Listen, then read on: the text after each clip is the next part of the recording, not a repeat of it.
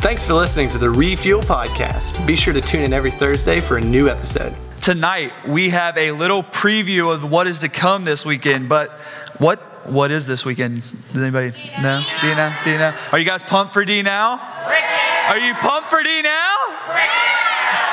Frick yeah, Cade said. I love it. All right, so I cannot wait either. Like Matt said, Jason Lovin's Band, Malibu Jacks, Romans twelve, and uh, we're going to have a bunch of great food. Uh, it's going to be a good time. What we're having Subway, a homemade Uh, homemade breakfast, Scraggle Pop, a bunch of snacks. If you didn't see the food haul, you can go look at that later. That is the most money and the most food I have ever seen spent or bought on a, on a Sam's run in my whole entire life. It was crazy. Uh, how long were we there? Like almost two hours? Yeah, so pretty pumped for that. Anyway, so tonight is kind of like our kickoff to D-Now. And so um, we're kind of laying the foundation for the curriculum for D-Now this weekend. And we're going to do that tonight. And so um, we're not going to be in Romans tonight, though. Everybody's saying, oh, oh, but that's okay. We're going to be in Titus. But Matt's going to kick it off on Friday night, and he's going to talk about our goals um, in, in Romans. And so um, tonight we are in Titus three, if you have a Bible or your phone. Titus three. And so before we get started, um, I do have, I don't have F words tonight. I'm not really good at the whole F words, and this is a really weird picture, but um, I promise it's a lot clearer on my screen. Anyways, tonight we have M words. Everybody say M words. Woo! And so because we have M words, we get M and M's. We get M and M's. Everybody gets M and M's. Grenade. In the back, I got you, Jordan. Watch this. Woo! Oh, I got him. I got Jordan. In the back, Mark needs some. Marky Mark. I got two more. Here we go. Oh, yeah. All right, so we have M and M's. If you have M and M's, open them up and share with somebody. I need everybody to have three really quick. Go and share if you can. Share, share. Grab some off the ground, okay? You have thirty seconds for everybody to have three three M and M's. Ready? Hey, here's one. Who wants one? It got busted in the package. There's a pack behind me. Oh, hey. Okay, so hold up one M and M. Let me see it. Everybody hold one up. Eat that M and M. Tonight we're going to talk about memory, okay? We have three. Hold up M and M number two. Let me see it. Let me see it. Eat that one. We're going to talk about mercy. Some of y'all are nasty. I just watched somebody feed another person. Ugh, golly. Everybody hold up M and M number three. Number three. Eat it now. Go. Everybody say motivate.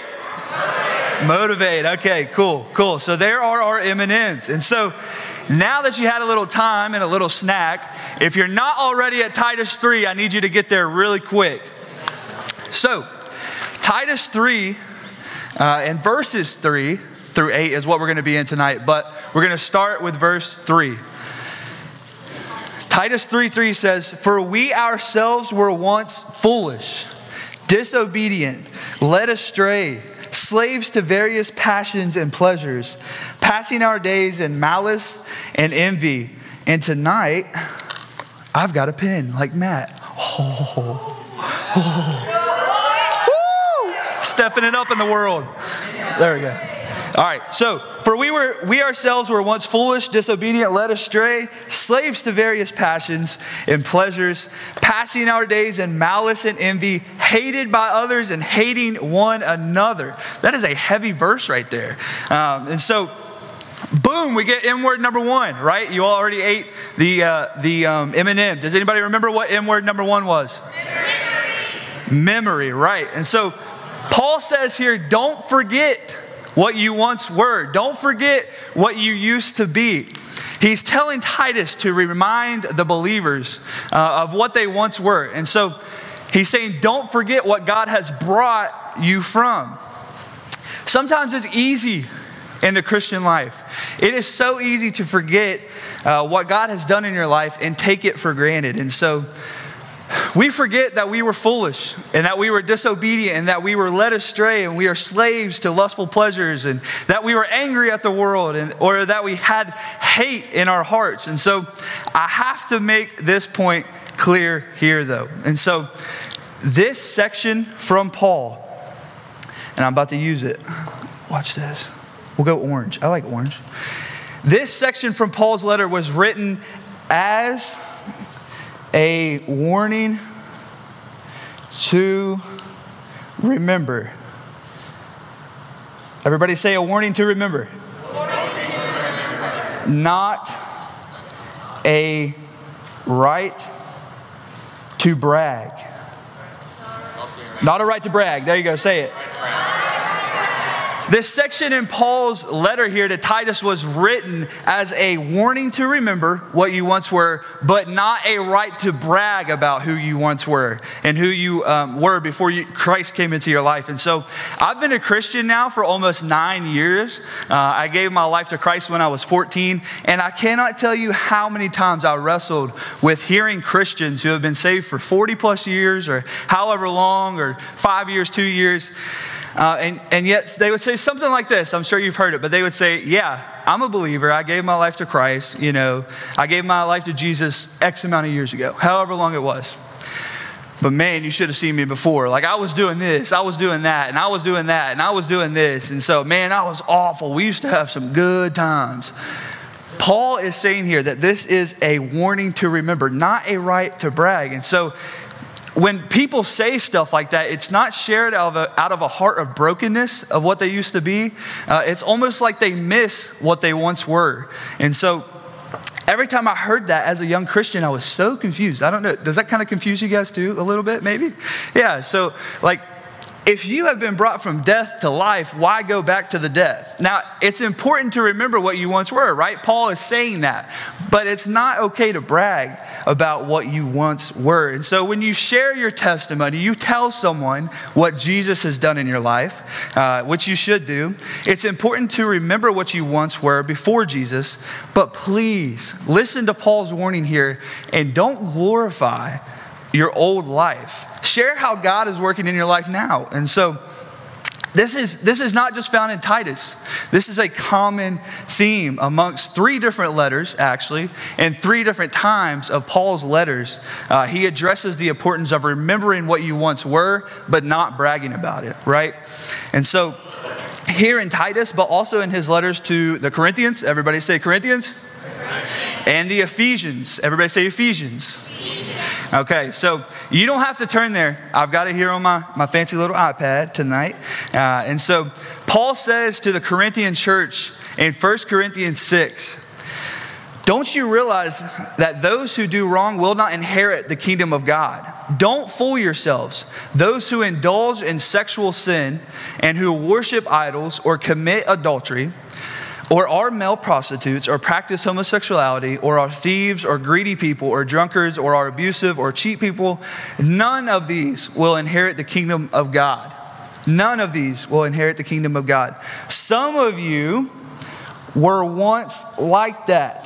Some of you were once like that, but you were cleansed. Everybody say cleansed.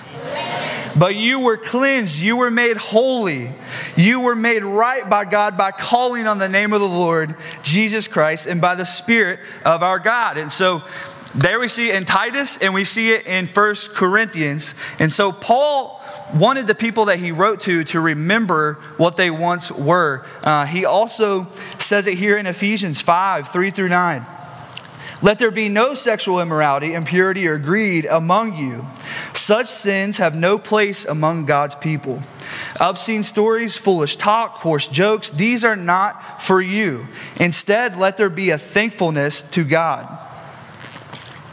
You can be sure that no immoral, impure, or greedy person will inherit the kingdom of Christ and of God.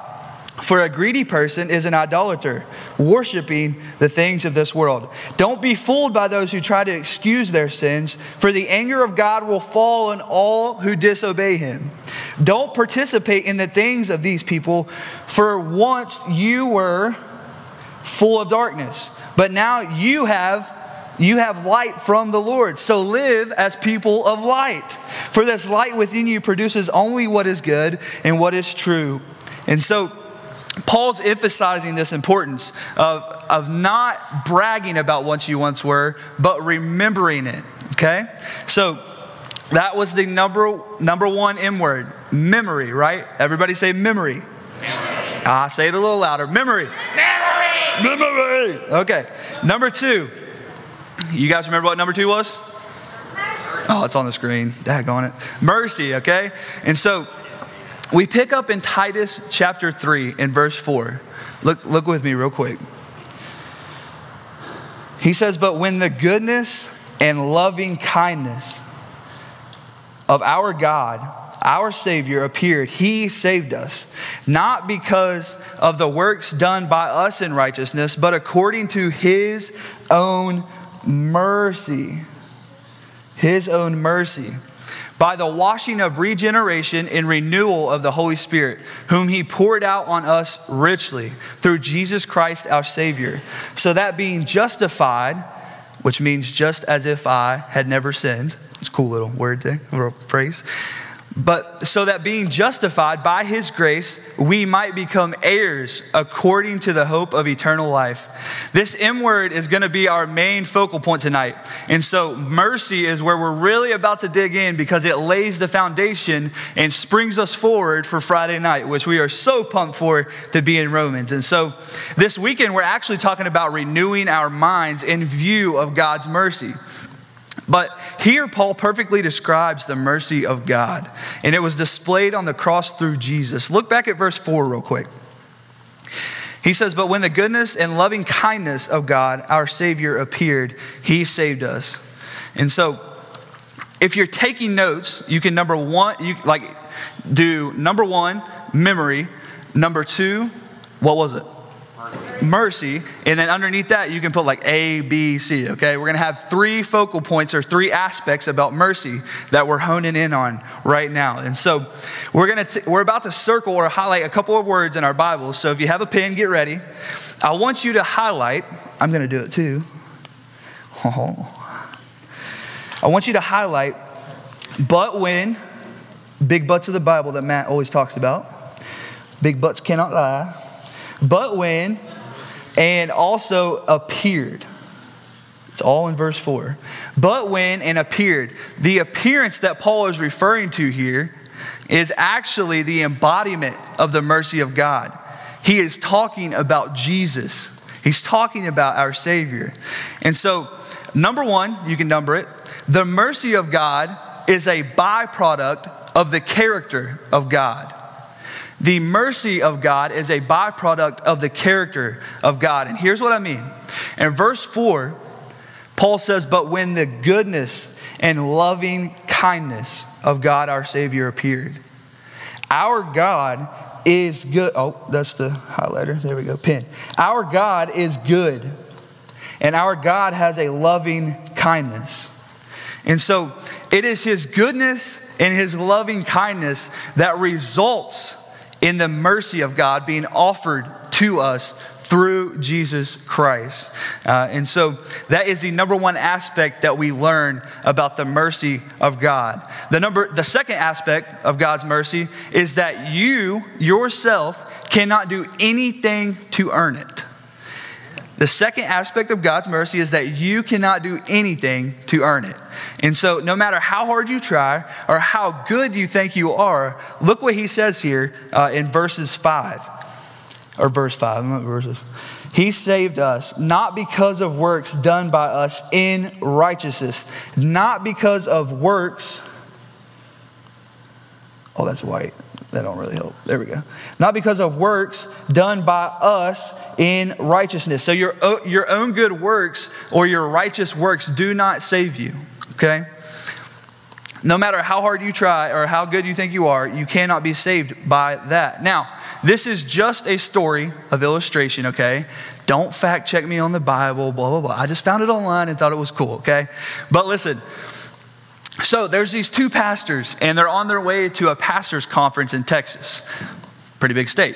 Anyways, so they they both are on the highway. A, a semi-truck veers over, falls asleep, hits them both head on, and they both simultaneously go to heaven. So you know what that means. Anyways, so they they stand before God, and uh, before they enter the gate, God looks at the first pastor and says, "So why should I let you in?" And this man says, "Well, I mean, I've, I've served your church for forty-seven years. I've taken care of widows. I've fed the orphans. I've tithed every week, even though I'm a pastor." He said, uh, I've read through my Bible in a year for twenty-two years straight, and I've done this, I've done that. And God looks at him and says, "Depart from me. I never knew you." And boom, he's gone. And so now this other pastor's sitting here and he's thinking, oh my goodness, like, oh my goodness, I'm a pastor too. And this guy just, just did not, was not known by God. And so uh, he he's, He's freaking out and he's trembling. And, and God looks at him and says, "Why should I let you in here?"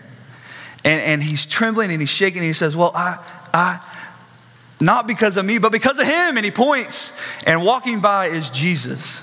And that is a beautiful picture of what it means and what's going to happen when we when we meet God face to face at that gate. And so God did not save people because they behaved righteously. He still does not save people because they behave righteously. He saved people because he is merciful. A response to an altar call does not save. Saying the sinner's prayer does not save. Baptism does not save. Church attendance does not, will not save you. Giving does not save you. Tithing does not save you. Reading the Bible in and of itself does not save you. Each of these wonderful works of righteousness have no power to save. It is instead according to his mercy that he saved us. And so I'm not saying all those things are bad. Don't get me wrong. Those are righteous things. They are good for you to do. But those in and of themselves cannot and will not save you. And so we've talked about how the mercy of God is a byproduct of the character of God and how we can do nothing to earn the mercy of God. And so the third aspect that we see here, anybody have a guess? Anybody? No? I'll tell you. So the third aspect of God's mercy that we see here is that God's mercy was displayed through Jesus, and that leaves us no choice but to be changed. And so what we have here is that, there we go, I found it. Look at verse five. Paul says, "He saved us, not because of works done by us in righteousness, but according to his own mercy, by the washing of regeneration and renewal of the Holy Spirit, whom he poured out on us richly through Jesus Christ our Savior, so that being justified by his grace, we might become heirs according to the hope of the eternal gospel." And so what in the world does washing and renewal mean? Like, when the mercy of God stretches out its hand and calls you into faith, we respond in faith, and something profound takes place within the Christian. Something profound takes place within that new believer. And so first we see the washing of regeneration. When you regenerate from death to life, and you bring something from death to life, uh, a, a believer is brought from lost to to found. There is a change. You can't help it but be changed. And so, but take a look at me, with me, take a look with me at what happens when there is a renewal of the Holy Spirit, meaning that the Holy Spirit falls upon you. Romans five five says, "For we know how dearly God loves us because he has given us the Holy Spirit to fill our hearts with his love." But but look what, what else also happens. God displays his mercy through Jesus. And so it says, whom he poured out on us richly. Who he poured out on, on us richly through Jesus Christ, our Savior.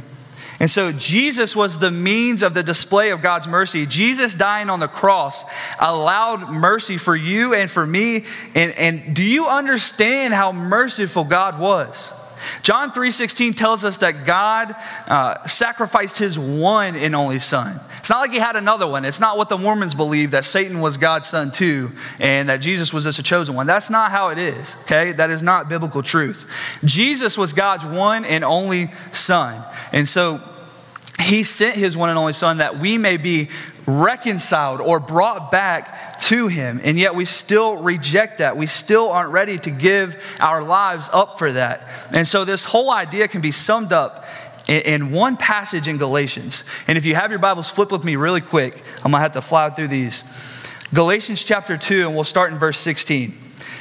Again, this is Paul speaking, and he says, "Yet we know that a person is made right with God by faith in Jesus Christ, not by obeying the law. And we have believed in Christ Jesus so that we might be made right with God because of our faith in Christ, not because we have obeyed the law. For no one will ever be made right uh, with God by obeying the law." That's where we see the fact that we cannot earn God's mercy. He picks up and says, "But suppose we seek to be made right with God through faith in Christ, and then we are found guilty because we have abandoned the law." What would that, would that mean that Christ has led us into sin? Absolutely not. And that's where we see the character of God. Rather, I am a sinner if I rebuild the old system of the law I had already tore down. For when I tried to keep the law, it condemned me.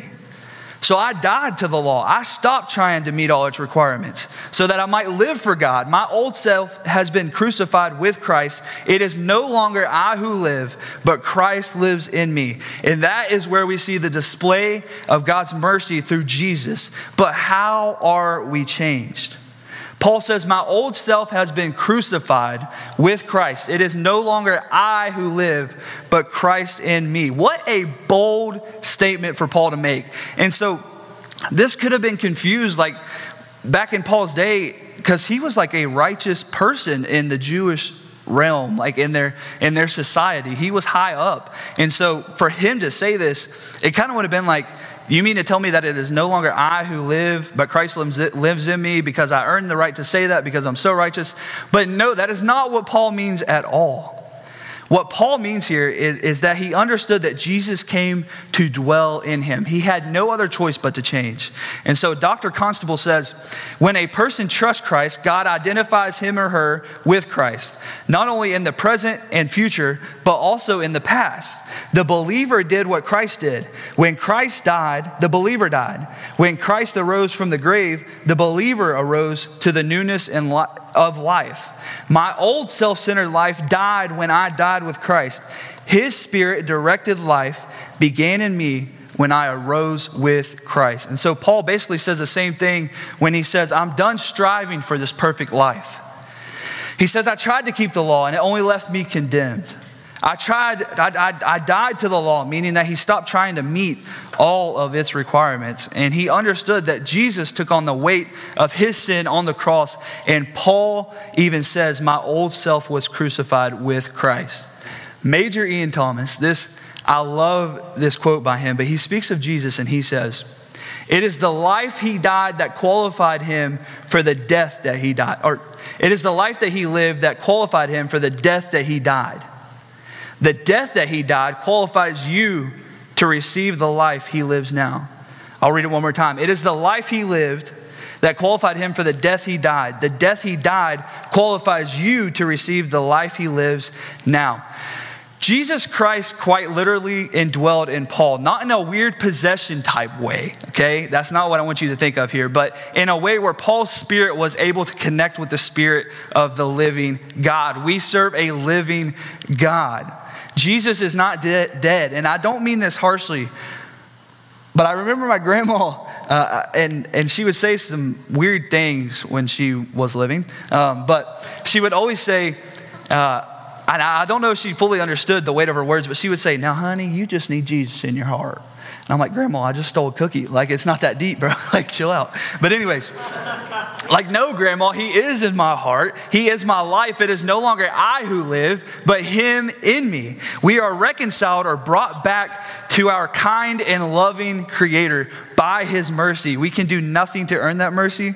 That mercy was displayed through Jesus on the cross. And if we trust and believe that, we receive the embodiment of God's mercy in Jesus. And so we're going to close out back to Titus chapter three and verse eight. And he says, The saying is trustworthy, and I want you to insist on these things, so that you, so that those who have believed in God may be careful to devote themselves to good works. These things are excellent and profitable for people. There's our last M word, motivate. Paul says, in light of what I said before, be motivated to devote yourselves to good works. If Paul is charging Titus to tell believers to do good works, that means that it's possible that they weren't do, doing good works. If Paul has to remind Titus to remind the believers to do good works, that means that they might not have been doing them. And so it kind of gets confusing, because we just talked about how Jesus indwells within believers uh, and willing vessels. And so wouldn't that automatically produce good works if Jesus dwells in us, right? No, listen, like it is a daily battle to die to the flesh so that Jesus Christ will be known in you. We'll close with Ephesians four, seventeen through twenty-four. Paul says, and I want you to listen to these words. With the Lord's authority, I say this, live no longer as Gentiles do, for they are hopelessly confused. Their minds are full of darkness. They wander far from the life God gives, because they have closed their minds and they have hardened their hearts against him. They have no sense of shame. They live for lustful pleasure and eagerly practice every kind of impurity. But that isn't what you learned about Christ. Since you have heard about Jesus and have learned the truth that comes from him, throw off your old sinful nature and former way of life, which is corrupted by lust and deception. Instead, let the Spirit renew, let the Spirit renew your thoughts and attitudes. Welcome to D Now Weekend twenty twenty-three. Let's pray. God, thank you so much for your word. Uh, Lord, we we love being able to just dive into the, to what Paul wrote here in Titus. God, I pray that we uh, would remember what we were before we came to you. Lord, I pray that uh, we would realize that the mercy, your mercy, was displayed on the cross through Jesus. And God, let that motivate us to renew our minds in your Spirit so that we may do good works. It's in Jesus' name I pray. Amen. Thanks again for listening to the Refuel Podcast. If you have any questions or would like to review the notes from this podcast, be sure to download the Refuel app from the App Store on any mobile device.